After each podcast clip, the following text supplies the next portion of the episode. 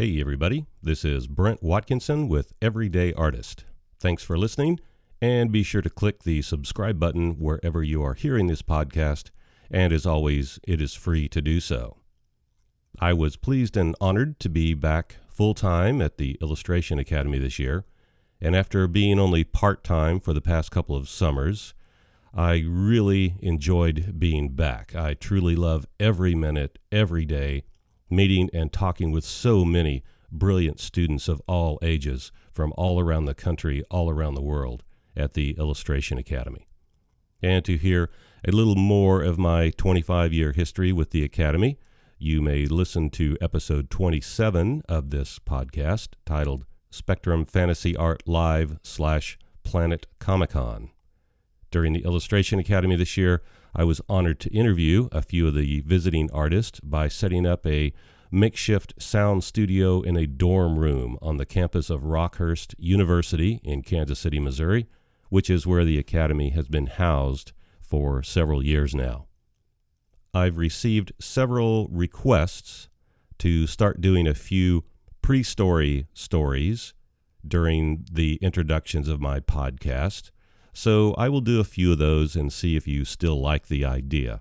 I started doing that early on, and then later I got distracted by actually just introducing the guests. But let me try a couple of pre stories and see what you think. And in keeping with the 50th anniversary theme of the lunar landing, which took place on July 20, 1969, I will tell a quick pre story story pertaining to space today. The first part of the space program was called Project Mercury, so named because it used two types of rockets that carried the Mercury capsule into space. The astronauts were inside of the Mercury capsule, and the second part of our space program was called Gemini because it carried two astronauts into space.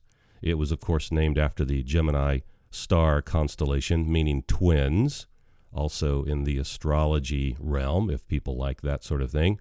And the third part of the program was called Apollo, and we are all probably more familiar with the Apollo program because that was indeed the program that ultimately took the astronauts to the moon and back. But back in the Mercury program, there were two types of rockets used. The first was actually an intercontinental ballistic missile, or ICBM, that was modified, and they simply stuck the Mercury capsule on top of it. This booster, the Redstone rocket, was not powerful enough, fast enough, or carried enough fuel to get the capsule into orbit, but it did give the astronauts a feeling of a launch, brief weightlessness, and the astronauts got a feeling of what they could see and do during the violent vibrations and forces of liftoff and landing. So they were learning to crawl before they could walk or run. So this was basically like a cannonball. They shot up into the air and tipped over and splashed down in the ocean. It was about 15 minutes worth of ride for these guys. The Redstone rocket carried the Mercury capsule and the astronauts up into the upper atmosphere about 15 minutes on the first two flights of the Mercury program. The remainder of the Mercury flights, with the single astronaut inside, were carried by the Atlas rocket. And this rocket is really what my story is about today. The Atlas rocket was also a modified ICBM, but it didn't have a great safety record. Most of you have heard the name John Glenn before because he was the first man to be put up into orbit by the United States. He did ride the Atlas rocket into space as it was just powerful enough to get high enough and fast enough to achieve and maintain Earth orbit. The odd part of this rocket is it was designed like a can of soda, like a can of Coke or 7 Up, meaning if you hold a can of soda in your hand and try to squeeze it or crush it, you can't because it is pressurized and sealed. But once the can is opened and not pressurized, you can easily crush it and mangle it with your bare hands. That is how the Atlas rocket was designed. As long as it was full of fuel and pressurized, it was very strong. But as the rocket used fuel during takeoff and flying into the sky, the rocket became less pressurized and became weaker and weaker. It was designed like this because the rocket engines they had back in the day just weren't very powerful, and they needed to use whatever design tricks they could to get it off the ground and fly. As the rocket used fuel and went higher, the air was thinner and the aerodynamic stresses on the rocket were less, and the rocket was just barely strong enough to do its job. So when John Glenn and the other Mercury astronauts climbed on board the Mercury Atlas rockets, they were really climbing into a bomb that may or may not work correctly, but they knew the risk and did so with open minds to take the calculated risks involved to further the program. So think about the Atlas rocket next time you pop open a can of soda. All right, so that was my pre story today with a little space trivia sprinkled in there for you. My guest on this episode is my friend of 20 plus years and the most decorated illustrator in the Society of Illustrators, Gary Kelley. His awards and accomplishments are lengthy, and you can see some of his work on my website, brentwatkinson.com, and find a link to garykelleystudio.com to see more of his images as well. Go to my website and click the podcast icon on the left to find Gary's images and link. And for the record, Kelley is spelled K E L L E Y, just so you can find his work a little more easily. Speaking of the Society of Illustrators, his awards have included 27 gold and silver medals, as well as the Best in Show recognition in both the New York and Los Angeles Illustrators exhibitions. He was also elected to the Society of Illustrators New York Hall of Fame in 2007.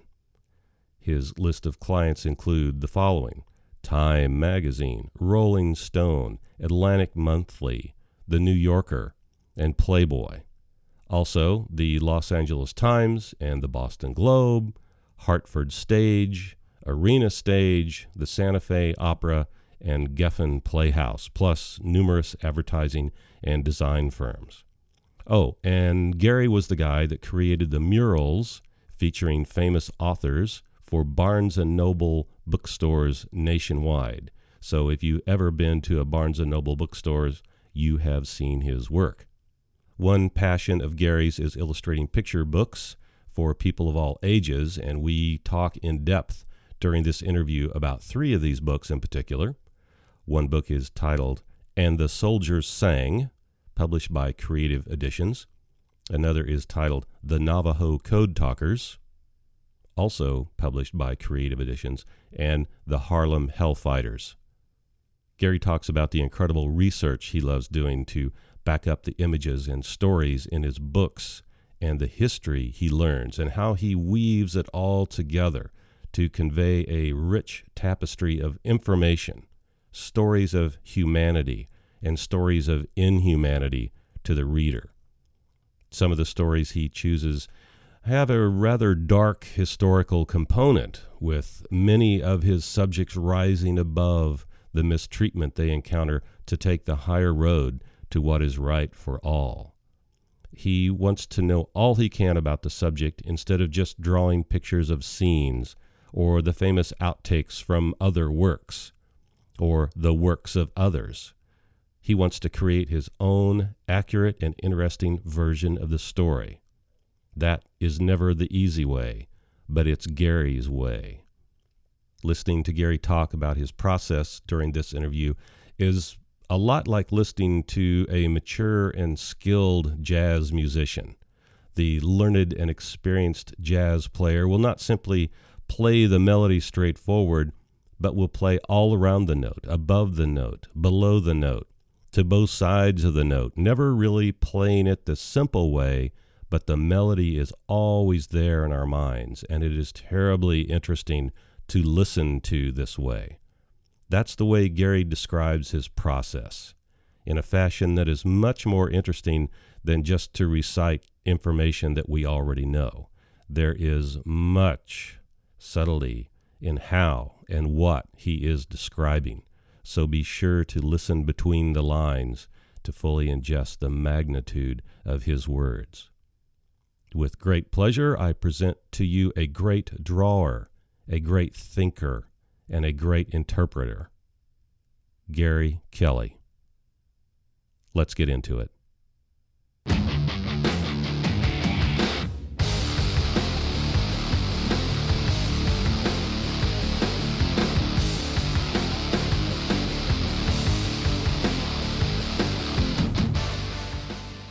Gary, I've got a question for you, and I will pose it in two different ways, and you can pick whichever way you would like to respond. And the question is either what is the favorite, your favorite part of your creative process, or do you have a favorite part of your creative process?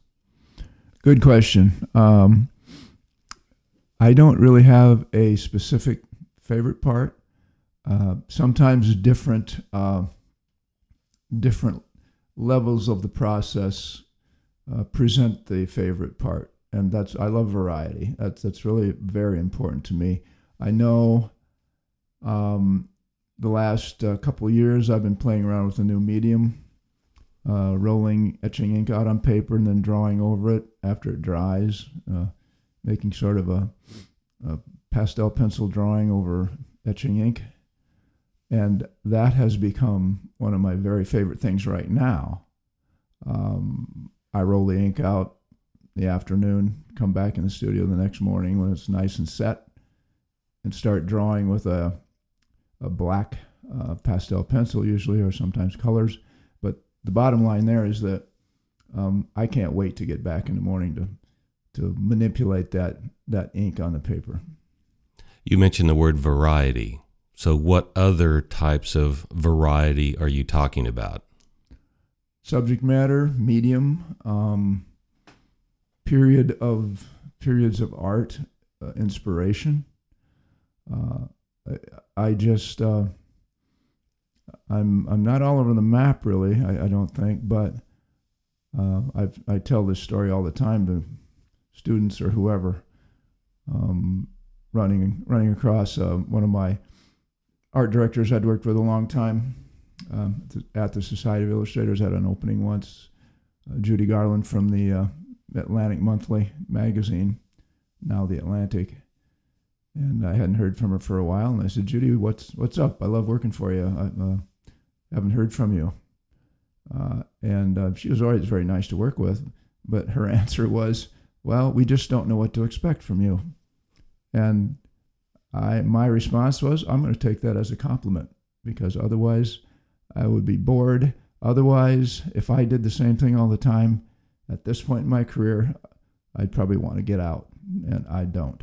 I think that's a, a really good statement by her and a really good answer by you. And I think you and I have a common friend by the name of Mark English that he was accused of that the last yeah. 15 years of his career. People yeah. had no idea what he was going to do. Right. And and watching Mark uh, work now like we just did, um, he was doing things that I've never seen him do over the years and and uh, starting his process, starting starting to work within the rectangle or the flat piece of uh, of uh, surface um, with a really interesting collection of mediums is I totally understand that. I don't want I don't want to work like Mark, but I totally admire and respect everything he does, and that's that's that's why he's still working. That's why he doesn't want to retire and move to Florida or something. You know, I mean, it, it's I'm never going to want to do that. Just uh, my family and my work and and uh, finding new sources of inspiration. That's what my life is about. So it sounds like you're really deep into the process of entertaining yourself while you're working. Well, do we want to talk about that? No, Well, you're, right, you're right. You would be bored if you did this. I can't see you doing the same thing, same thing, same thing. Absolutely, absolutely. And I tell students that all the time. And uh, I, I, it'd be really tough for me to just be a full time instructor too. I mean, I, I need projects and deadlines, and and if you're an instructor, sometimes you're a, you get in a situation where, and there's nothing wrong with that, but where you have to preach the same thing this semester, next semester, summer school, next year, go back and do it again. And if it's a certain topic, a historic topic, for example, you've got to talk about the same thing all the time, unless you could bring a little bit of a contemporary spin on it. But uh, no, I'm I'm always looking for new sources of inspiration. Would you say you've always had an innate curiosity about everything, anything? Not everything, no, definitely not. Um, I'm definitely more into history. Uh, I um, history, whether it's art history, certain certain eras of art history, not not art history totally. I mean, just came back from Europe recently, and uh, I was much more drawn into the Van Gogh Museum than the Rembrandt Museum, but I totally respect both of them. And if it were 10 years earlier, it could have been the opposite. Maybe. Well, probably never, never Rembrandt, never the really classical traditional stuff. But, um, but it, it is the the most interesting thing in this in this case about um, um, doing my homework before we went to that museum and listening to docents and all that. Um, it was intriguing for me to learn or to find because I never studied it that much that he was sort of on the the leading edge of something like impressionism for example because the way he painted was not as tight and is not as as um, realistic in some er- parts of his compositions as a lot of the painters of his time. And so other painters evolved from that and you, you could evolve far enough to be van gogh probably but um, those that those parts of history really really intrigue me. And i'm not a big fan of well i am i am total respect for van gogh but I, i've never wanted to work like him. But i certainly am intrigued by trying to look at his work and then carry it forward to see how it inspired the next generation and then the generation after that.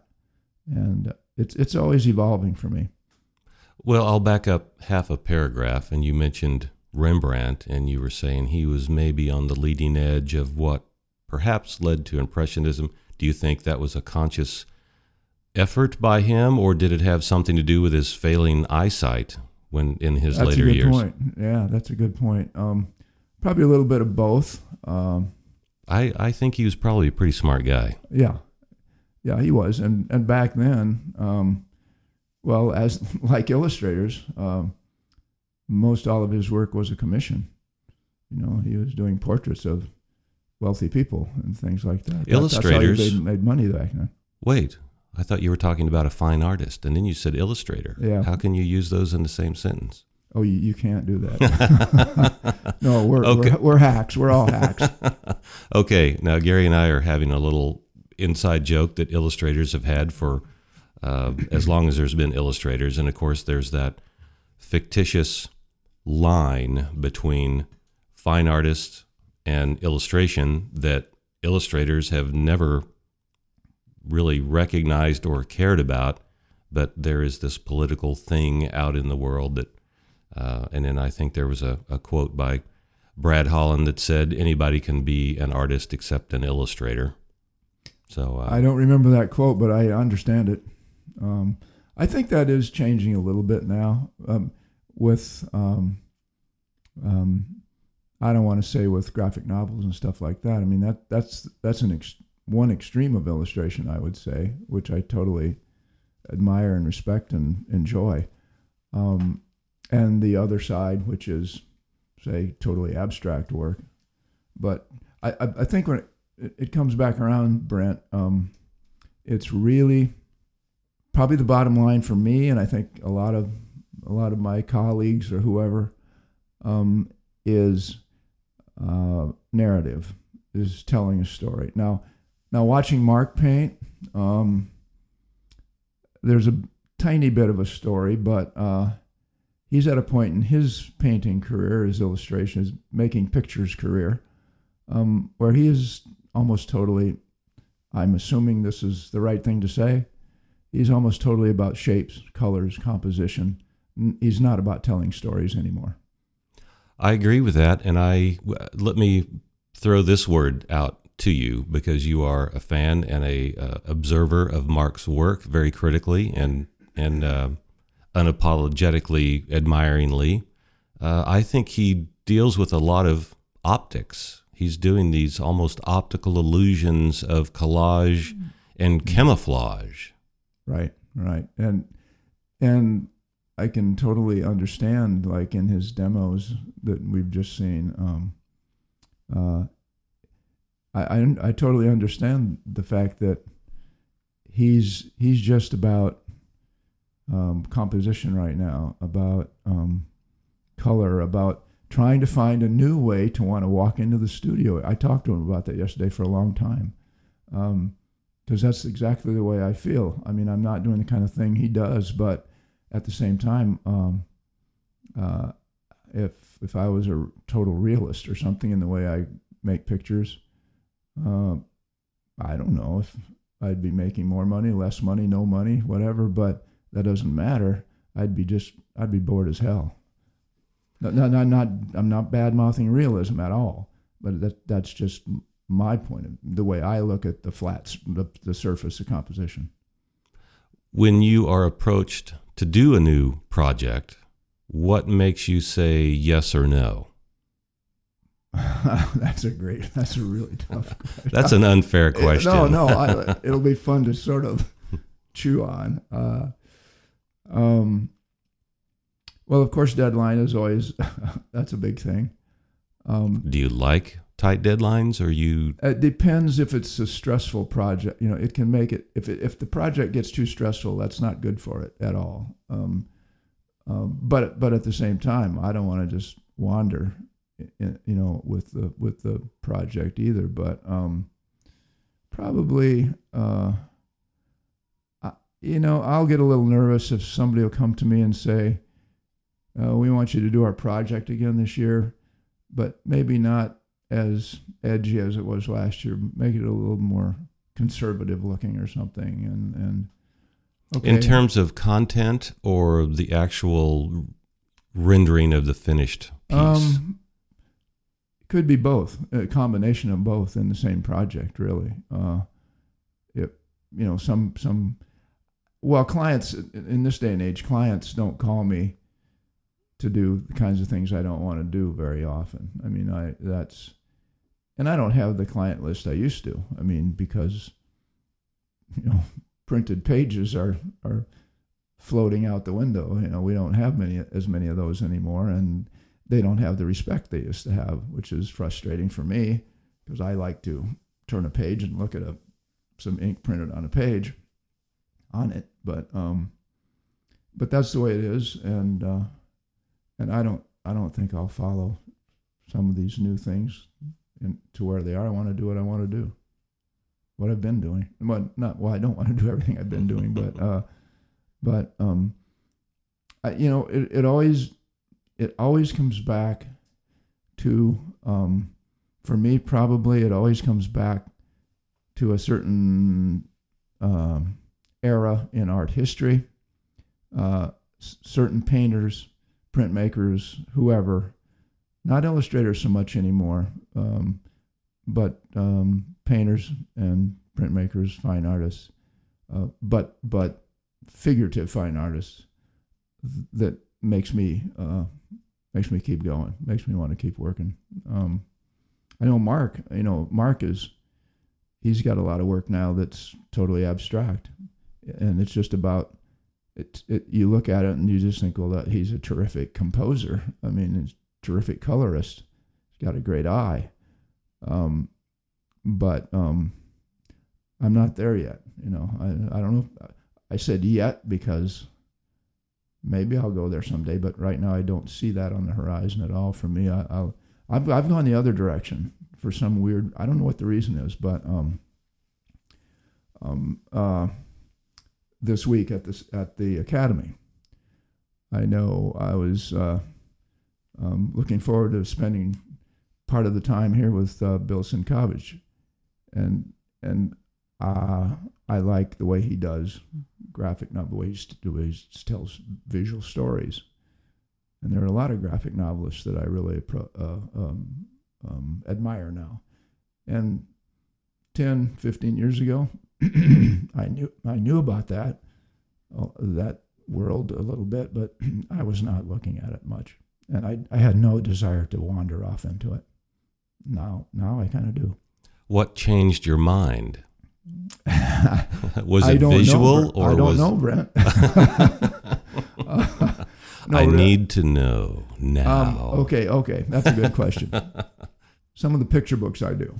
I've, I've been doing. Um, I've done maybe 30, 35. Um, I say picture books because they're not truly ch- children's books. A lot of them. They're Some kind of the subject matter is a little it's- it's historically historic, heavy. uh, more adult. Not not. Some of them are a little bit grim. They're not gross. They're not nasty. I've Well, you're telling a truthful story Yes, about history, historical history, things. yes. yes. Yeah, but um, that may have been the spark.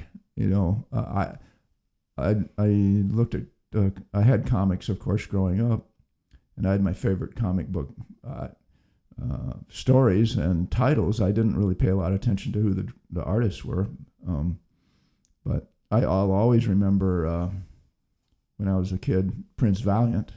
And Hal Foster drawing that. I mean, I I love that. I've always loved that stuff. I still do. Uh, but um, but it as I evolved in the we'll say children's book world over the last probably 25 years um, my style has evolved as well.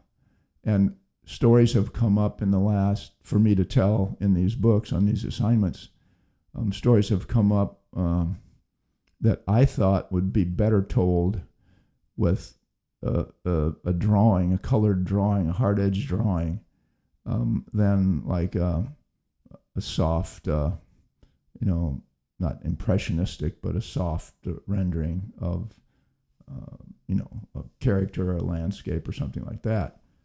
So you're trying to marry the the technique with the content. Because if, Absolutely. if you're doing a fuzzy kitty cat, then you can do the Yeah. soft pastel and soft edges. But if you're talking about World War One, the Germans and the English calling a, Mm.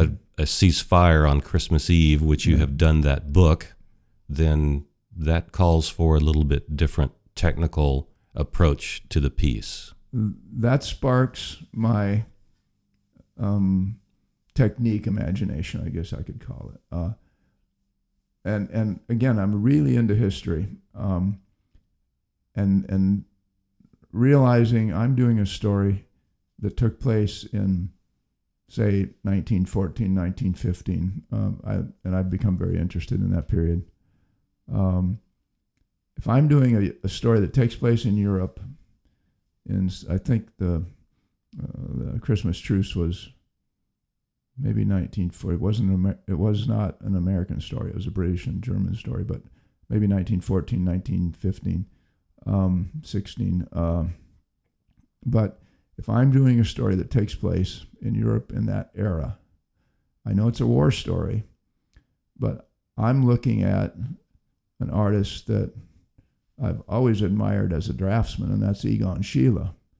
Okay. I love the way he drew. He did his line work. And of course, he was a European. He was, he was an Austrian. And he was from the same period. So that's what inspired me to push push my line work into that into that particular book and and make it feel like maybe um, not not be at all ashamed that I was inspired by Schiele. And then I had so much fun doing that book. I promoted a couple more ideas: the Harlem Hellfighters, the Navajo Code Talkers, and some of those. And um, Okay, wait. Those let's define those a little bit. The Harlem Hellfighters. Tell us a paragraph about who those people were. well, once once I did the Soldier Sang, which was the the Christmas story, And uh, that's a classic story. I pitched it to my publisher, Creative Editions, who's terrific to work with. And they said, sure, we'll do it. Um, And and basically, for those that may not know what it is, literally the Germans and the Yeah. British soldiers called a truce on on Christmas Eve. They went to each other's trenches and they sang and drank and had songs and good mhm, community soccer. fellowship. Yeah, They played soccer. I, yeah, I forgot about that part. And then that night, it was over, and they were shooting and killing each other the next day. That's right. That it's a classic um, story from World War One. Before America was in the war, I thought, well, I'd love to make pictures to tell this story, but I was at a point where I didn't want to. I, I didn't want to do it just as one picture on each page. I wanted to take it a little bit into not a not a pure graphic novel by any stretch at all, but I wanted to be able to put more than one picture in this in the story sequence on a page or a spread, and so that sort of got me uh, into that. Um, of course, you're doing a lot more pictures for your your assignment for your project, and you're spending more time on it than you would with a 32 page book and one picture on each page out of say 20 pages. But So, would you call those books a hybrid between a true picture book and a graphic novel? I'm making that up. I mean, Yeah. I, but I've seen them, and the way you're describing them, maybe the listeners can visualize what they are by saying, eh, "It's not quite a graphic novel, Mhm. and it's not a picture Yeah. book. It's To me, they are Both. Yeah. Okay. Yeah, I, I totally agree with that. Um, and I'm so fortunate to have a a really um, great history, friendly history, creative history with with um, the publisher Creative Editions, um, going way back to the nineteen late 1980s probably. And uh, this was a book that I pitched to them. They they said, "Yeah, we'll do it." And then uh, I co- I connected with my favorite uh, writer that that I work with a lot, especially for the for creative editions. J. Patrick Lewis. He's a pretty well known uh, children's poet, and uh, and the rest is history, I guess, as we can say. But uh, so. Tell us a little bit about the the Hellfighters, because I want you to to define a little bit about that, and then the Navajo uh, wind Code talk- Talkers, code yeah. talkers. Yeah. Okay. Well, the hell, all three of those books, uh, Christmas Truce, Hellfighters, Code Talkers, um, were my idea. I mean, th- their history. I didn't make up the stories, but I pitched them to uh, Creative Editions, and thank goodness they they bought into it. Uh, they do beautiful books. I mean, very terrific design work by Rita Marshall, their designer uh, who, by the way, is the wife of Etienne Delessert, a very well known American European illustrator. Um, and she's so great to work with. Uh, and Pat Lewis is a terrific writer. So, anyway, um, bring those three things together, those three or four things together the publisher, writer, art director, designer, and then the, the pictures. Uh, and it's really fortunate to work that way. That history really spoke to me enough that I wanted to do another one, uh, maybe a year or two later. So Where did the inspiration for the Harlem Hellfighters come from, and what is a Harlem Hellfighter? I suppose I could say it, the inspiration for the next uh, the next book for Creative Editions after the soldiers sang would be another World War One history story told at told in in the words of Pat Lewis, of course, um, to a wide range of uh, readers from probably ten years old to hundred years old, and that's always fun. But I had I was at a Christmas party with um, a group of people, and uh, one of them was a music professor at the university where I live, and just kind of casual conversations about music and art and things like that. And uh, she mentioned she oh she asked me if I I knew about the Harlem Hellfighters because she had seen some information or something about them. Uh, they were a famous uh, jazz band, uh, uh, the a famous jazz uh, in- band um, conductor from New York City that took his uh, musicians uh, as as soldiers in World War One to Europe, and had a huge impact on on uh, uh, World War One and uh, crossing Germany and France to Germany. They had a lot of musicians and other people that um, had an, made an impact as fighters and players, and so uh, um, James Reese Europe was the uh, the the leader, and um, and it was a great story to tell. And and and I probably pushed that one a little farther visually than uh, the soldier sang into the graphic format, more more pictures, some of them a little bit smaller. All the text is not written like a comic book. It's it's set, you know, and and arranged by the designer Rita. But I figured out the way to, to, to tell the story visually, where it starts, where it goes, and where it finishes. And with a story like that, there is so much to, so many options. There's so much to work with. And I don't remember if that's a 32 page book or a 40 page book, but there there's a lot to work with in in that limited space. So that is really really a fun and doing all the homework on the uniforms, the the landscape, all of that stuff. I mean, that is a, that's a joy for me. So, how did the images change visually from a soldier saying, or did they? I mean, it's a really dirty, gritty, Mm-hmm. terrible war story. So, what did that make you think you needed to do visually?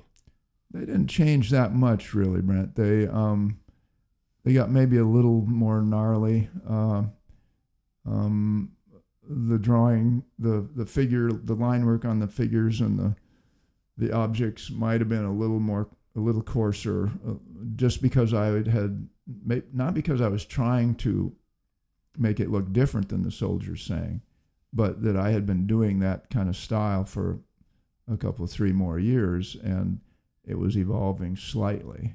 And so, and again, I've got to go back and give Egon Schiele the credit for that because the late Egon Schiele, um, because he was a Central European artist that lived to be, I don't know, I don't remember for sure, all of maybe 28 years old or something, uh, and uh, and uh, uh, during the same period in history, and he was he was a he was on the front edge of um, of, of making paintings back then, paintings and drawings, and, and so and they they seem to be the his style, and what I what I get out of his style does not want to copy him directly, but but definitely influenced by him. His style seemed s- such a good fit for these war stories because it some of his works are very dark and and very gnarly and, and you know uh, organic. Is the book the same palette from start to finish, or can you interject, oh, here's a little bit of a rosier, brighter image psychologically, or is the whole thing just kind of one tone, one emotion? And now it goes up and down a little bit. I, I again, um, I might want to um, dance around the same style for the entire book. I always do. Um, it's not always the same style for every book, but when I get into the book, it's got to be the same style throughout, pretty much throughout the book. Yeah, that's a that's a good question because there are some spreads in the book that are are very deep and dark, and then there are some others, excuse me, that um, that I, I chose to be inspired by um, European painters like Delacroix. Uh, I I have a spread in the book that um, Lady Liberty, uh, you know, the Par- the Parisian painting he did of the the topless woman raging through a battle with the French flag uh, fluttering over her. So you interpreted some of those images into your book Yep. with obvious Yeah. um, uh, footnotes or, or a bibliography. Yeah, the back page, we did it on the back page, but um, I wanted to remind the reader that all this, all this destruction and this killing was happening in, in this, this, you know, heartland or the bed of all this wonderful classic art. And so that's why she shows up in the book as a as a as a spread, actually, not just a spot. Only she has the Harlem Hellfighters fighting around her, not the French revolutionists.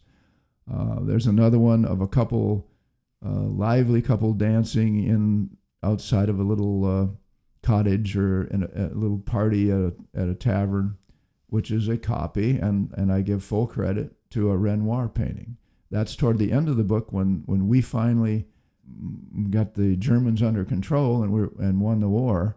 The French were celebrating, so I thought this it's a perfect image from that some from a time similar to that period, not that exact year or anything, by by an impressionist, which I don't work like, but when I created the composition, anybody that looks at art books very seriously is going to recognize that composition, and of course, then you give it credit at the end of the book. I'm not I, am not a plagiarist, but I hope. But um, well, you're using those images as a as a mm-hmm. metaphor, and you're pulling from history. Right. And the ironic part is you're pulling from history, showing that history does repeat itself, unfortunately. So I think yeah. that was a good device for you to think about. Exactly. Yeah. Um, I did do one page in the Hellfighters that that is twelve little square images as a grid of a a nighttime battle where two of the Hellfighters were on the front lines trying to protect the the the U.S. soldiers in camp, and they're overrun by a a, a German uh, platoon. You know, it's two guys against I don't know thirty or something, and they actually put them down. They they held them off, and it's a very heartrending story because so the Hellfighters were uh, successful. Were yeah. yeah, they were successful in repelling yeah vast numbers. Yes, they were. Those two guys were there. Um, there's some other um, Hellfighters that went on to become famous musicians when they got back. Uh, there's one that became a, a famous painter, actually. Um, and um, I insert pages. There's one full page in the book of it, it, just for the variety. Like maybe when I look at movies that I really love, I'm, I'm looking for that same kind of variety, film variety. But um, there's one full page of basically uh, an African American mother sitting in her tenement in New York uh, reading a letter from her son. It's not necessarily a sad letter, but I just wanted to make that connection in the middle of the book back to where these guys came from and their family. I mean, you want to remind their reader this is, this is not just a G.I. Joe action movie or, or action comic. It's, it's a heart, heart-rending story to a certain degree.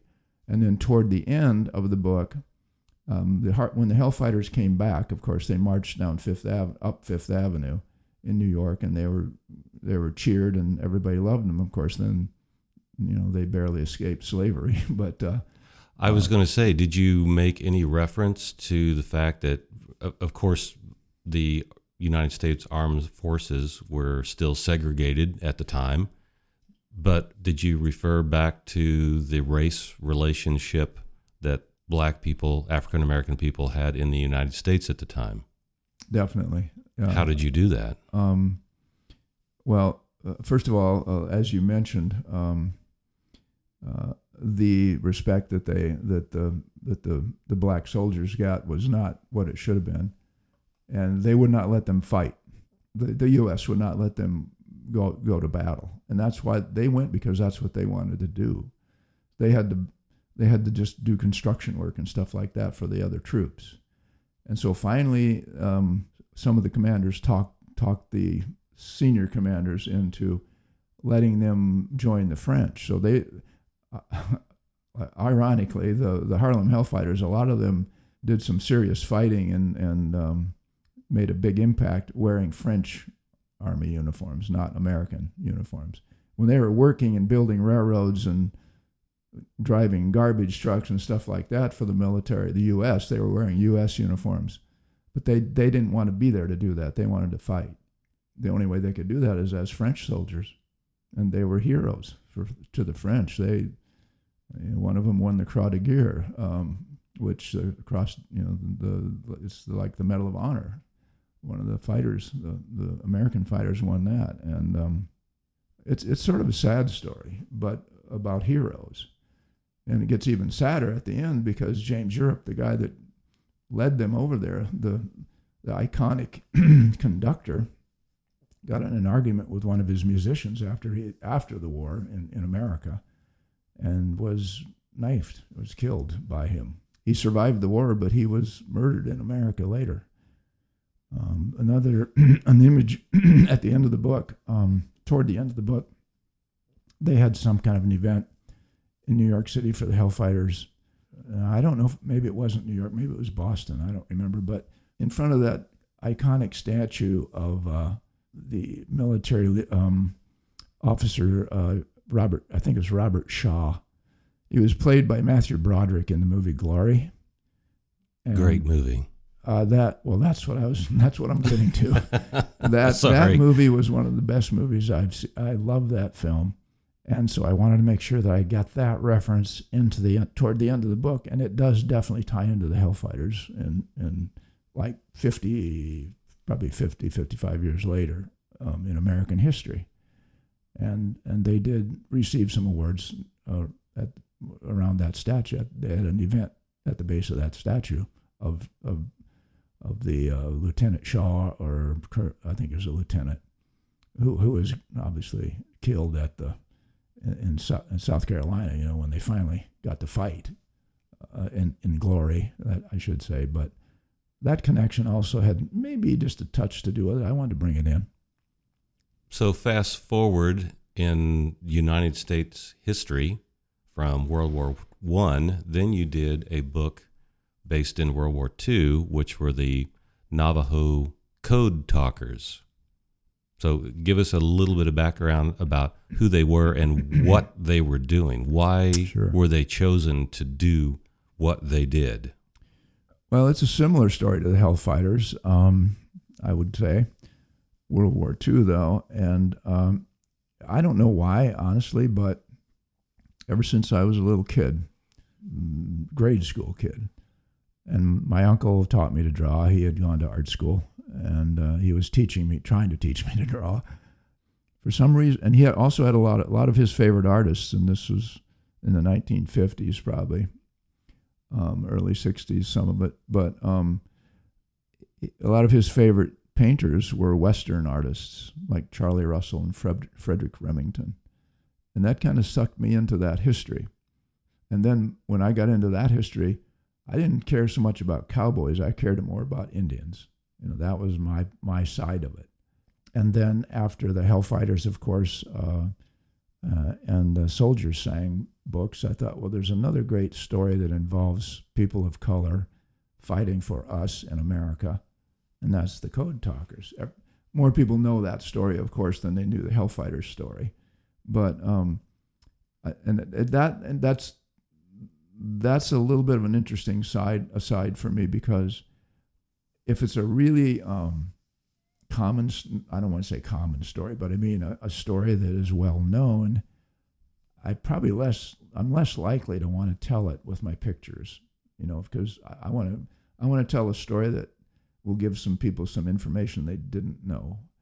Uh, but I thought this story is important, and I, so I wanted to do it. And in that case, I wanted to do it with my with a lot of research and bring out some backstories that maybe people didn't take time to read.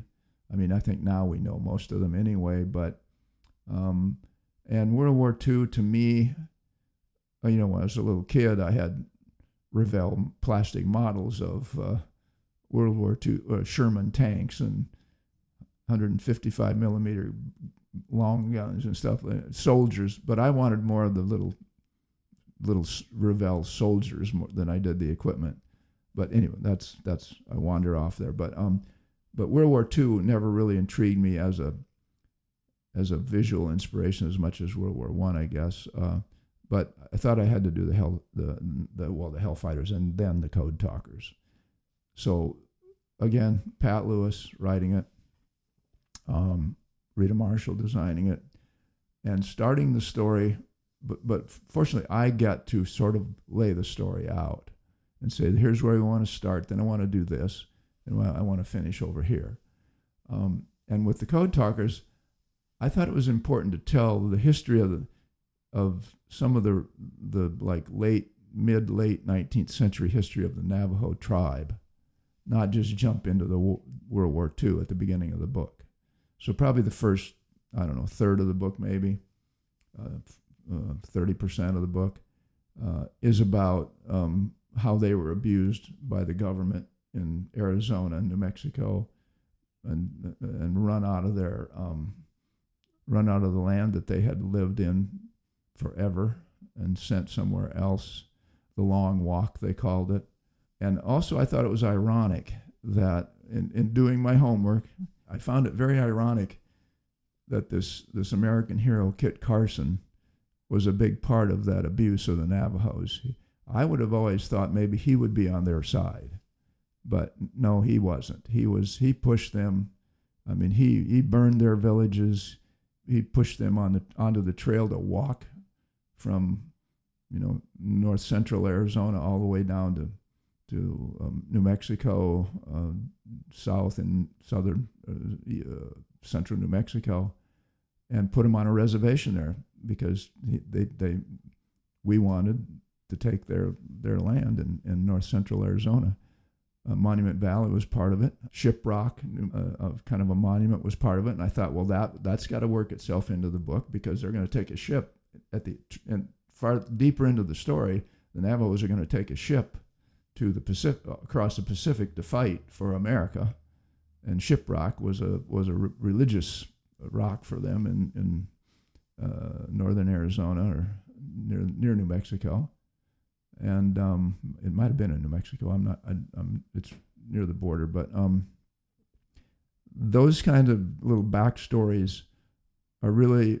They're not always fun stories because there's they're kind of dark a lot of them, but I want to work them in into the into the into the theme of the entire book because I want to remind the reader not just not just that. For example, not just that the Navajos were did did a lot for our our military in World War II, a lot, but the uh, the fact that, that that's ironic because of the way our military treated them, like in uh, probably seventy years earlier, and and and the whole basis of what the military was doing with these Navajo Native people is the fact that there were maybe 30 or 40 people on earth that could speak that language. Yeah, so exactly. the military said, wow, not only do we have our secret codes, but let's have these people talk to each other and interpret mm-hmm. orders and things from the military.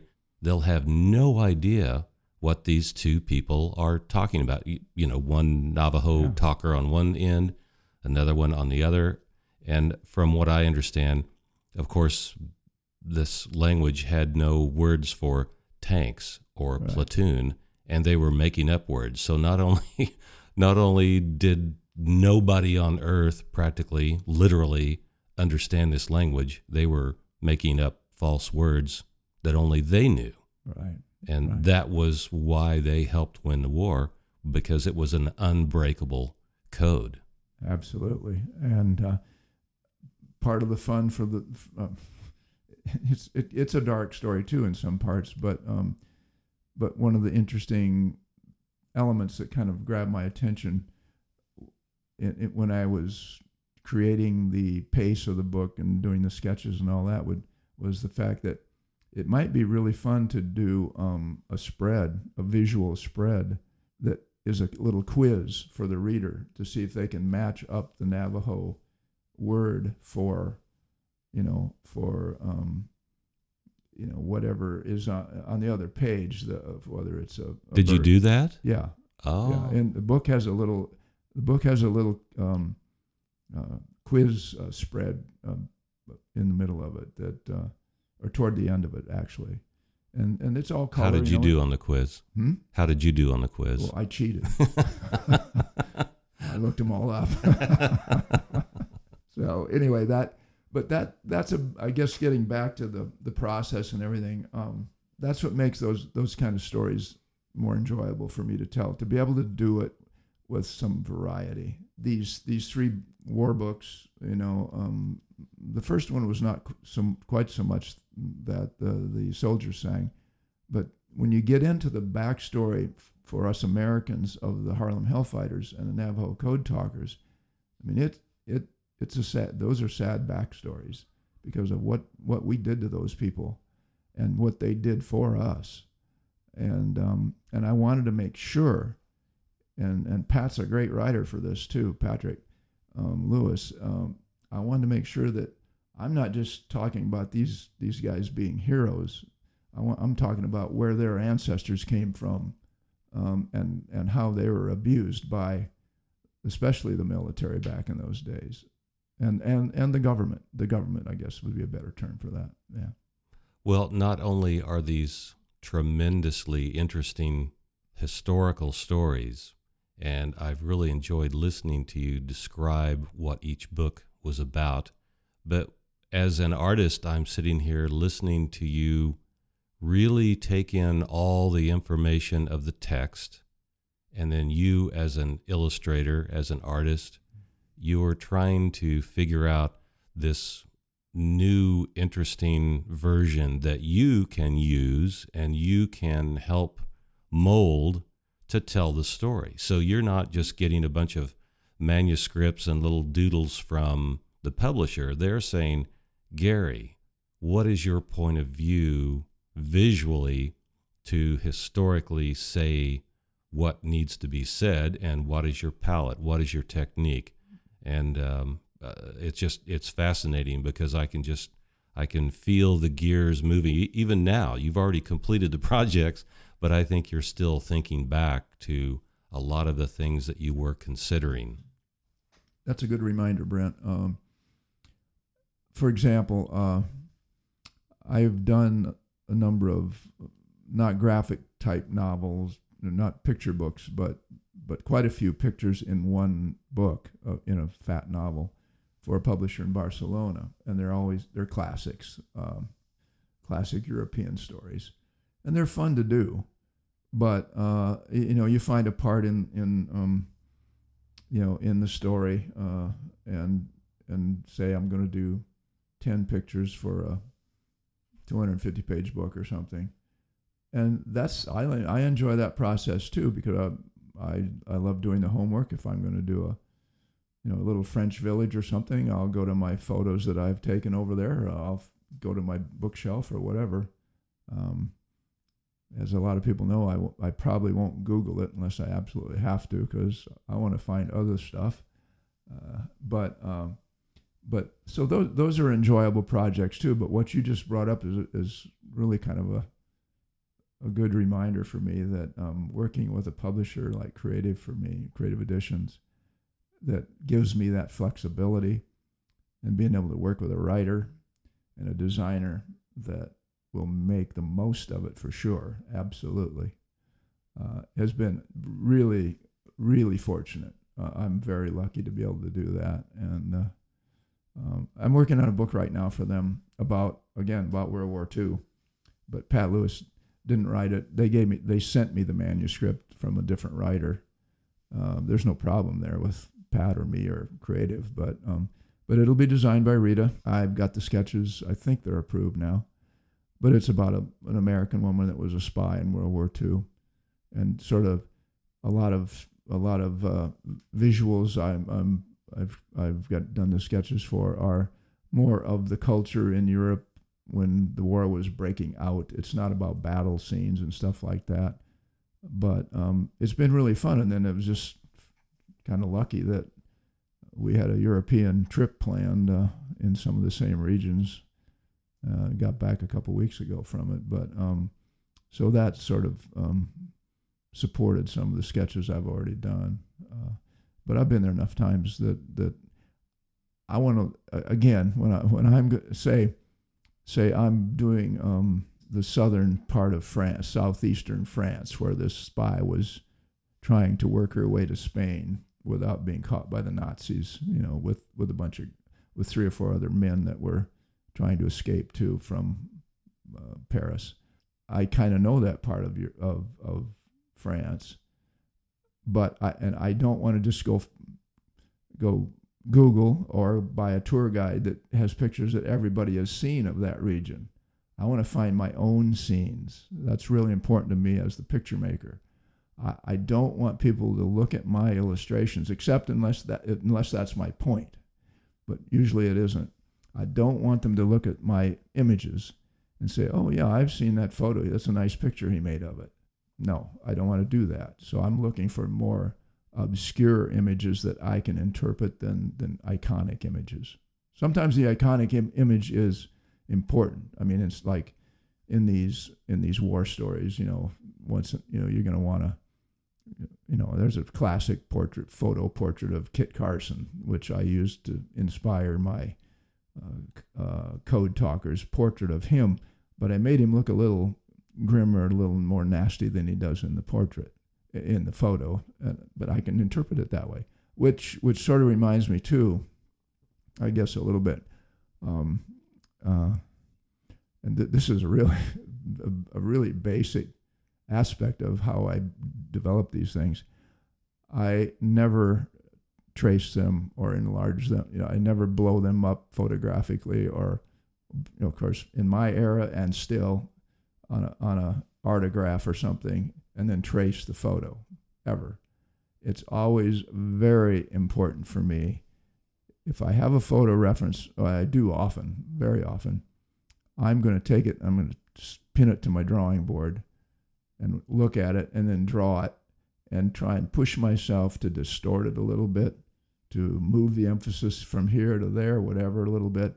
I don't want my my goal is not to make my illustration look exactly like the photo. I don't mind somebody looking at Delacroix's, you know, Liberty Leading the People classic painting like in the Hellfighters. I want it to look like that painting, but I didn't I didn't project that and trace it. I drew it the way I wanted to draw it and not that it's not all about me. Believe it, believe me. Um, but no, I, I, think the magic word here is interpretation. Absolutely, because you are giving us, the reader, the viewer, Gary Kelley's interpretation, and that's what you're being paid for. Yeah, yeah. It, they it, they have you do these jobs for a certain reason, and that's why all illustrators, I hope, mm-hmm. get jobs. It's because how does this person see the world and what is their point of view. Let's let's pay that person to do this, and that's going to enhance what we have. That's what you were doing with Kit Carson. Yeah, and um, th- that would sort of brings up in my in, in my mind here um, a book I did two couple of years ago for Creative Editions as well, called Next Year, and it was really well written. It wasn't. Uh, they sent me the manuscript. It wasn't Pat Lewis. Um, Rita designed it, but uh, again, as the as the art director designer, she gives me a lot of a lot of leeway. And next year was a story about, and, and it was really intriguing when I, it's not a period I've always been totally fascinated with, but it was about the Great Depression and the, the Dust Bowl, basically, and a family living in the Dust Bowl era out, out, in, out down in Oklahoma or Kansas. And so obviously, when you get into a project like that, it, it's really well written. I really that's why I took this. I took it on. I said this is gonna. I didn't haven't. I hadn't been wanting to do a book about the Dust Bowl forever. Ever, I've never wanted to do a book about the Dust Bowl. But when I got that manuscript and I knew it was Creative Editions and and it was going to be a picture book and it was a personal little story, not not pure history, just a personal story. I thought this. I'm going to make myself have a lot of fun with this and I did. Um, it was. It's not panels. It's not like the the the World War One, World War Two books. It's just a picture on a page. Turn the page, maybe one or two pictures, a spot in a picture. Um, but the bottom line there is that when you think about that era in American history, there are so many photographs out there from the Great Depression and the Dust Bowl era. So many incredible photographers that recorded that that part of our history, and of course that that's very tempting because a lot of them are beautiful shots. Very tempting to think, well, I'll just copy this one then, and put it in color and maybe distort it a little bit. And I tried to avoid that as much as I could. There are a couple that that people will recognize maybe, but generally speaking, um, again, a book like that's probably 32 pages and maybe 18 illustrations. I'm I'm just get I'm trying to remember, but uh, um, but it's called Next Year, and and I wanted to make it feel like a certain point of view of that, and and I again I use the same style as I used in the in the World War II books, the World War One books. Um, change the palette a little bit, let the palette go a little gray and dark, part of it brighten up. You know when when the you know the the Dust Bowl finally blew away and uh, and all of that. But and points of view that's very important. Your point of view. But but when point, you ha- point of view meaning not only psychologically your point of view, but no. also basically where the camera is. Like if right. you were a director, how am I going to stage this mm-hmm. scene? The so point of view is couple of different things there. The composition and. Uh, I considered doing it in almost a real limited palette, almost black and white, like all those photos from then. Then, but then I thought, well, okay, I'll start the book in with a, a fair amount of color because the the big the big wall of dust has not hit Oklahoma and, and Kansas yet. And then I'll I'll devolve it into a more limited palette and a more grim story in the middle. And then at the end, of the story. The Dust Bowl has basically gone away, and uh, or is on the way out. I think in the way it's written, and and the um, the family decides they're out of here. We're moving to California, uh, but the boy doesn't want their son, which the book is about. It's about a young boy, doesn't want to go, so he stays and keeps the farm, and that's the end of the book. But that's the you know one of the last pictures is there it looks like um, a little bit like Grapes of Wrath with a with an old car loaded down with um, suitcases and and all kinds of stuff with them going out, leaving the farm where where the where the dust the storms all hit, and the boy waving goodbye. And um, so you're pacing the palette based on the right. story and the point of view and the realities of whether things were mm-hmm. a little mm-hmm. rosy and then they got terrible, then they got a little better. Yep.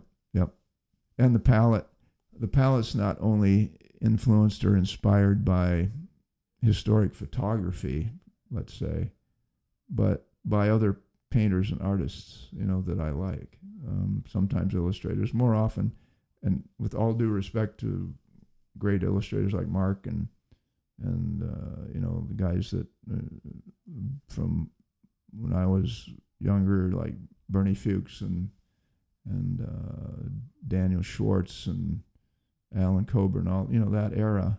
I was developing my career by definitely looking a lot at those guys, but then I, I got to a point where I started looking more at um, dead painters um, like Egon Schiele, and he'll probably go away sometime, you know, in the not too distant future, and from my the back of my head, but because I'm always changing, but. Well, the the illustrators that you just mentioned were trend setting monsters in the industry, but their sensibilities and their function and their jobs were completely different than Delacroix that you mentioned and Renoir. Yeah, so you you are trying to match some of these influences to the yeah. historical setting and the the grit of some of these stories. Yeah, and I think the word influence is really important because I don't ever want unless it's part of the story. I I don't ever want somebody to look at a book of mine or and and or the illustrations and and say, well, he's he's uh, copying, uh, you know, he's copying uh, Rembrandt on that one or Van Gogh on that. He's trying to be like Van Gogh. Gary, you are not only a world traveler, but I'd say you are a little tiny bit of a travel junkie. Uh, you and your wife have been known to jump up and go wherever you needed to or wanted to at a moment's notice, and you like other cultures, you like going places and experiencing things. That being said, you really have a loyalty to your native state of Iowa. You live in Cedar Falls, Iowa, and you've been there as long as I've known you and before that. Tell me a little bit about that loyalty. And you've done a couple of projects that are Iowa centric. I grew up mostly in Iowa. My, I think I was conceived in Los Angeles. I didn't ever ask or know. Here we go. Yeah, sorry. Um, when my parents lived out there um, uh, in the mid 19, 1900s, um, sounds like an old. That sounds terrible. uh, but um, anyway, my dad didn't want to didn't want me to grow up out there, so we came. He came. I don't remember. Were they from Iowa? Oh yeah, Okay. yeah. Yeah. There's just I could tell you a story about why I think they went to L to L.A. during World War II, but uh, they got married out there during World War II actually. But but anyway, um, yeah, I grew I grew up in Iowa. Um, spent a year living in in California again when my um, my mom talked my dad into going back out there when I was in junior high. Actually, ironically, some of my buddies that I developed at Washington Junior High School in Bellflower, California, um, were were designing our own graphic novel back. Well, you didn't call them graphic novels back, comic book back then, and, uh, and that was fun. But um, but then we moved back after a year, and uh, I spent most of the rest of the, well, I have spent the rest of my my, uh, my life essentially anchored in Iowa. I have lived briefly in Connecticut teaching, you know, uh, uh, in the late '90s. Um, uh, lived uh, lived with our daughter in in Santa Monica, California, for two months at a time. Uh, about ten years ago, two different two different years. Uh, but I, when we would go to live with her in Santa Monica, uh, she she's single. She a one bedroom apartment. We lived there, and I worked there. I I took a drawing board with me, and I, I kept working. I, I we were not on vacation. I was not on vacation, so it was it was fun. It was an interesting experience, and and uh, sort of like being on vacation but working every day. And and I it didn't affect my pace at all. Uh, when the Illustration Academy was in San Francisco, it was just a lot closer, you know, for me to go than it would have been from Iowa. But uh, uh, but that was good. Uh, good experience. We, we we enjoyed it. But but yeah, um, I'm a native Iowan. Um, I'm I'm to a point in my life now where I I love to travel, but I have no desire to move somewhere else. Uh, we of course we have friends that are retired and go to Florida for a couple months every spring or late uh, winter, late winter. And I always think they're great people, but I always think I just couldn't do that. I, I just couldn't go spend a couple months near the beach and and uh, lounge around or play could. golf every day. I can do that. I can't. I can't.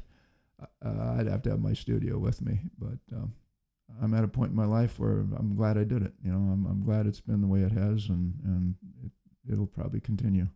So, what are I know you've done actually a couple of related projects that are calendars, I think. Tell us about your involvement with the calendars, and they are Mhm. very Iowa centric. Well, I'm working on one right now. I'll talk about that briefly later here, but um, uh, that has to do with Iowa. But I don't do a lot of Iowa-centric projects, ironically. But I don't know, three, four years ago, um, the printer back back uh, where I live in, in Cedar Falls, Iowa, a, a printer I've done a lot of work with and very, very nice to work with. They came to me just with a promotional idea to do a, a calendar, you know, uh, just uh, to permit to promote the printing and they let me um, do what I wanted. So I thought, well, since it's they're an Iowa printer, most of their clients are in Iowa, I'll do a calendar based on Iowa. And so I chose 12, maybe 13 subjects, the ones I wanted to do, and they all had some some relationship to Iowa. When I when I have that kind of freedom, I wanted I do want to do a range of images that will pull people in to a point where if uh, one of the images was uh, Laura Ingalls Wilder, you know, Little House on the Prairie. So, these are historical references yeah, uh, well, to Iowa. Yeah, yeah. I, I'm maybe as you you can tell by now, I'm I'm way more interested in history than I am in the future or right now as far as images go. But I, I figured since she was involved with Little House on the Prairie, of course, okay, that, that will be a popular image, uh, but I'm going to do it the way I want. And, she, and she spent time in Iowa, um, uh, in north, northern Iowa, uh, on her, well, you know, her, her, her family um, had a place there. And, and um, when she was growing up. So I did a large oil painting of her walking, reading a book next to a, a, a big cow. But it, that and something like that, of course, would be all about composition. Not it's not like a picture for a graphic novel or anything. Um, that was fun. Were the, what was the format of the calendar for your images? Um, it was a horizontal eight and a half by eleven, and again a page, a full page for each image. And I, since I was totally in charge of the graphics, uh, the images, I thought, well, I'm going to do like like I said earlier, I'm going to do something you might not expect. I, I don't know what to expect. You don't know what to expect. Nothing weird, but a variety of images, a variety of mediums, and a variety of subject matters. So Laura Ingalls Wilder, another large oil painting of uh, which are shot professionally and then scanned in, down to the size, but the Laura Ingalls was uh, Wilder was probably uh, three by four feet at least. Uh, a big portrait of um, Chief Blackhawk, famous uh, Sac Indian. Um, our county where I live is named after him. He had some good experiences and bad experiences in Iowa with the U.S. military and settlers and all that. But he is an icon in Iowa. Everybody knows that name in Iowa. Uh, another large pan- painting of a an African American, uh, all American football player from the University of Iowa named Duke Slater, who became, I think, the first the first black judge of, of a, at a certain level of importance in the in the United States or uh, in the state of Iowa for sure. But he was an icon. He was an all-American football player. So so you look at for me, I look at that compositionally, and um, he was a a big, very athletic um, tackle, and so I'm filling the canvas with him. He's knee, he's in his stance on the line of scrimmage without a helmet. You know, I don't know if they wore helmets back then even, but uh, you can so you can see his portrait. And then I would I would write just a little blurb next to the next to the uh, go down the side of the calendar so we'd know who he was. So how do, you said you were mixing and matching different techniques and media mm-hmm. with each piece. So mm-hmm. what technique did did you use for him in particular and why did you choose it? That's a good question. I did another large oil painting of him because I, I wanted variety, first of all. I thought the, the graphic qualities of a large flat painting would be fun to work with because it's one single player with a black jersey and down in his stance. And then visually, you know, as a painter or an illustrator, also is very important to me the cropping of the image. So I cropped in tight on him so when you find the right old photo, you don't have to fo- find. All, all, I needed was a photo of his face from a certain po- position, and then look around for other po- you know old football photos, uh, and then and then break that photo down into a graphic kind of shape thing. So that's the way I would approach that. And I had, you know, I've, I've done a lot of large oil paintings anyway. That you just don't see many of them. So I did him that way. Um, I did. Um, uh, again, I got to pick all the subjects. Another interesting story about Iowans is the Battle of Shiloh in the Civil War. I did a monotype for that one because when you do, and, and I love, uh, I love doing my home, I love doing research and, and letting it influence my work. So I did a, a monotype of four. Uh, I printed one first off image of a Union soldier standing at, in a kind of a shabby Union soldier standing at attention with his rifle. And then I did ghost images of three others, or you know, in a row, two on one side, one on the other side. So it's a horizontal row of four soldiers. One has a full color, and the other three are faded. Uh, because when I did my homework, uh, I found out that one out of four Union soldiers um, uh, uh, one of every four Union soldiers killed at the Battle of Shiloh was was from Iowa, uh, because there, that was one of our major units in the Civil War. Yeah. And I'm going to back up a little bit and explain. You said you used ghost images, and this was a monotype, you said. right. So when you run a monotype through the press the first time, you get the full image. When you don't re ink it and just run it through again, you get what's called a ghost. Right. And in this interpretation, not only was it a ghost print, but you were interpreting these other three unfortunate. It's Soldiers. the same. yeah, it's the same soldier pose Right. four times. Right. Three of them are faded. One of them is full color. Uh, and and only- that was just a, a technical aspect of making monotypes Yeah. without re the, so the printer had to had to reprint two of the faded images because if I'd have printed it three times, it would have been almost gone. it would have the been fourth gone. time, it wouldn't have been much left. right. But I wanted to. I all I all I did in the little blurb I wrote down below it for the calendar is just talk about what what I just said as far as one out of one out of four. And if you if you don't, you know, I suppose some people that wouldn't read everything just hang the calendar would wonder what that picture is all about. But that's okay. I want I, I want to I want that kind of information, that kind of visual information, that kind of sim, not symbolism, but interpretation in, in a picture if, if I have the freedom to do it that way. So that that's a, that's a range of sort of what I did. One, I'm doing this other.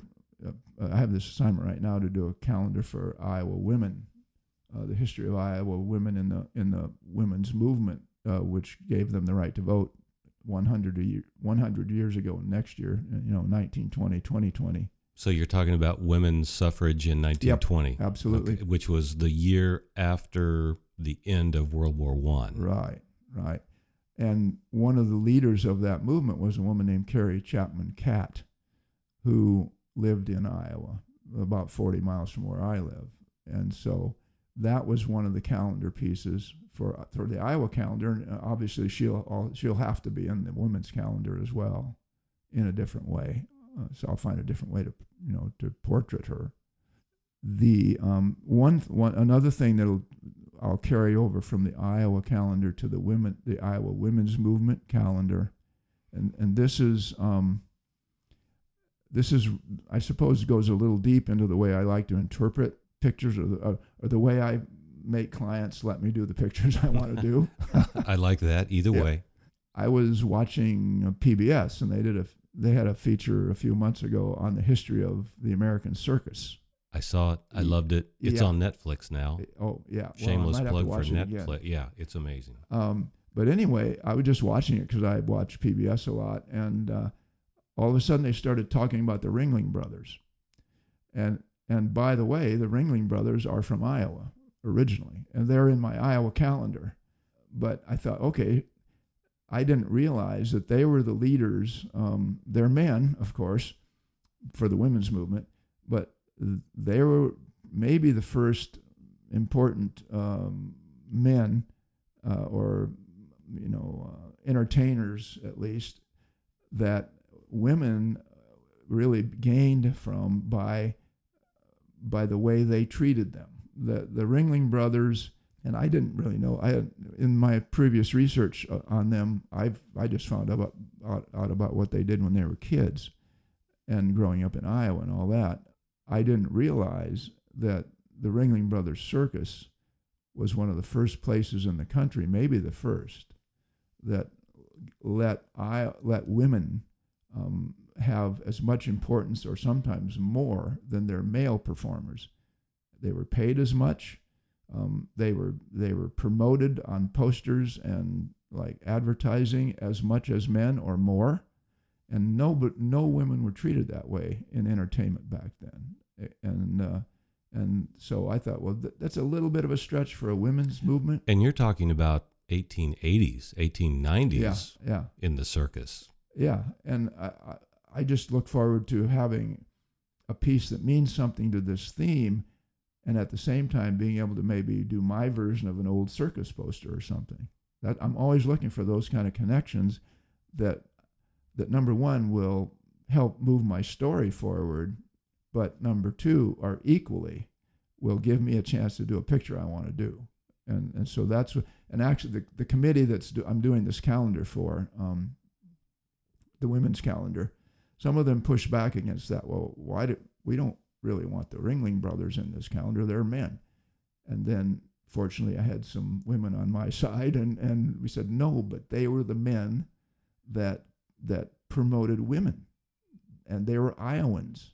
And those, it's a little bit of a, of a, a reach to the connection for the calendar, but that's okay because it's going to be a fun picture to do, and it's going to, it's going to put information out there that a lot of people never knew existed. I mean, I didn't know that until, you know, six months ago. So that, you know, that'll be fun to do. It'll, it'll, I, well, one thing I felt, well, another one is, is um, Elizabeth Catlett, who was one of the most renowned African American female painters and printmakers in the mid 1900s. She was, she was, I, I'd seen her work all over uh, in my research anyway, but then I realized that she went to the University of Iowa. She wasn't from Iowa, but she attended. She had, she got her art degree at the University of Iowa in Iowa City, and she studied with Grant Wood. Uh, her work doesn't look like his, but I thought since she has such a high name recognition in especially African American artists and women artists in general in, in, in that history, I want her in this calendar, even though she wasn't born here. But I, I figure in the calendar everybody in Iowa, of course, knows who Grant Wood was, and um, and the fact that he was her professor and he was very important to her, and she graduated from the University of Iowa uh, with her degree in art, and then became the first really well-known African American female artist. See that. I'm, I'm kind of wandering off here, but that's the way I like it to go. I don't want to just line up a 12 portraits of women who were in politics there was a there was a woman in Iowa, a black woman in, in Des Moines, that actually was the first uh, the at a drugstore. They, they she hot summer day she went in and sat on a stool at the counter and ordered a milkshake and said, "Well, we can't give you one of those. You know, we don't serve um, Negroes." And that was probably in the it was it was maybe five ten years before Rosa Parks, but it was the same situation. Mm-hmm and she went she she got a bunch of her friends and came back the next day and said we're gonna we're gonna sit we're gonna we're gonna get a sh- milkshake or sit here all day. And, and, finally they did. They gave it to her. And and those kinds of things i love to do my research and find that stuff. Because i don't want to do a calendar that just all right this person this person this person. Yeah we know we know about that. That's cool. I want to i want to educate people a little bit too and i want to do it with the way i do the pictures. When i when i do that Ringling Brothers piece, um, I'll, I'll probably go back and do another, you know, turn of the century circus poster kind of style. When I do, uh, I don't know what I'll do for, uh, you know, the um, the soda fountain thing in Des Moines, but I'm sure I'll find a fun way. it wasn't a fun situation, I'm sure, but an interesting way for me to solve that problem, and it won't look like the Ringling Brothers at all. And that's again, that goes back to how I started this conversation uh, with people not knowing what to expect from me. Neither one of those pieces would probably look like anything that the Atlantic Monthly would have uh, recognized, but uh, that that's why I'm still excited about what I'm doing. When you're describing the way that you're trying to come up with these ideas and you're not drawing straight lines from here to there with these Iowan people, whether they're male or female or African American or Native Americans or whatever, you're trying to interpret history correctly and historically, but to give us your interpretation on how these things came about and maybe a little bit of the backstory. Maybe somebody will look at this calendar and actually dig into one of these people. You may stimulate people mm-hmm. to look into it even more and for their self edification. And so you're trying to stimulate people for some movement or some thought, or at least to look at the picture for more than one second. Right, right. That's, well, and selfishly speaking, that's really what excites me is, is finding stuff to show, to interpret visually that isn't a cliche, or, or taking a cliche and making it not look like a cliche. That's really important. So those are the kinds of people I'm looking for in that calendar that everybody didn't know came from Iowa. The, my main, not my main concern, but one of my concerns is that I hope everybody understands that I, I'm not all about myself. I don't have that much of an ego. I don't think. I hope, uh, but um, but uh, I I did think, well, okay, I'm doing this women's movement calendar, and I'm a guy. I'm a I'm a male. I'm from an Iowan, but I'm I'm a male. Uh, but I want to do it. I definitely want to do it. So they didn't. They didn't. Ref, they that was fine with them. Totally fine. They didn't. It was. They asked me to do it. Um, they came to me. So, but then I thought, okay, these little stories we have to write on each page. I, I wrote those for the Iowa history or just the Iowa printers calendar, but in this case, since um, um, my my daughter um, has been a television writer, and uh, she's she, she won an Emmy uh, last year actually, and is now looking for work in Chicago. But um, but I found her some work by uh, by having her write write the uh, bios for this calendar. So so sh- there is a female Iowan involved in the creative side of this calendar. Uh, you know, we grew up in the same house, but um, I, I, I thought that was important. I, I feel a lot more comfortable now because I, I really wouldn't want somebody to come back and say, why'd you hire this guy to do the calendar and make the notes for it and stuff? Why didn't you find a woman to do it? I mean, I, I do think about that, and I am a little nervous about that part of it, but I want to do it. I want to do it, and and I'm very confident that I'll do it right. Well, I know you're sensitive to those things, and you've just proven how you helped solve not a problem, but you helped solved a situation that could be potentially blaming or damning against you or the people that that uh, you know started the calendar. The way I look at it is, I've read several books just out of curiosity on Zen Buddhism. Three, basically, that I remember. Uh, one was written by a Zen Buddhist, the other was written by a Hindu, and the other was written by a Christian. And it was interesting. Yeah. They all kind of got to the same place, but they started somewhere else. So if you're a male doing a calendar about females, that can be just as valid. It may be a little bit different, but we're always talking about interpretation. So right. maybe the next calendar they do, they will say, no, this has to be done by whomever or whatever. But I, yeah. I think it was interesting that they they came to you in the first place and said, yeah, he's a guy, but let's look at the track record of mm-hmm. of the way he approaches and treats yeah. these subjects. Yeah, and and I'm probably I'm the biggest thrill for me is the fact that they're going to let me um, pretty much depict these women the way I want to visually, and then that I can get my Iowa daughter involved in the project as well. I mean, the, that all that all seemed to kind of come together. I'm very happy about that. Gary, thank you for talking with me today and being here. And you and I usually don't ever run out of things to say, and we have not today. Thank you very much for your insights and your your great stories. Yeah, thank you. I, it, I, I appreciate it, uh, Brent. And without your questions and your conversation, I'd have a hard time sitting here talking this long. thank you.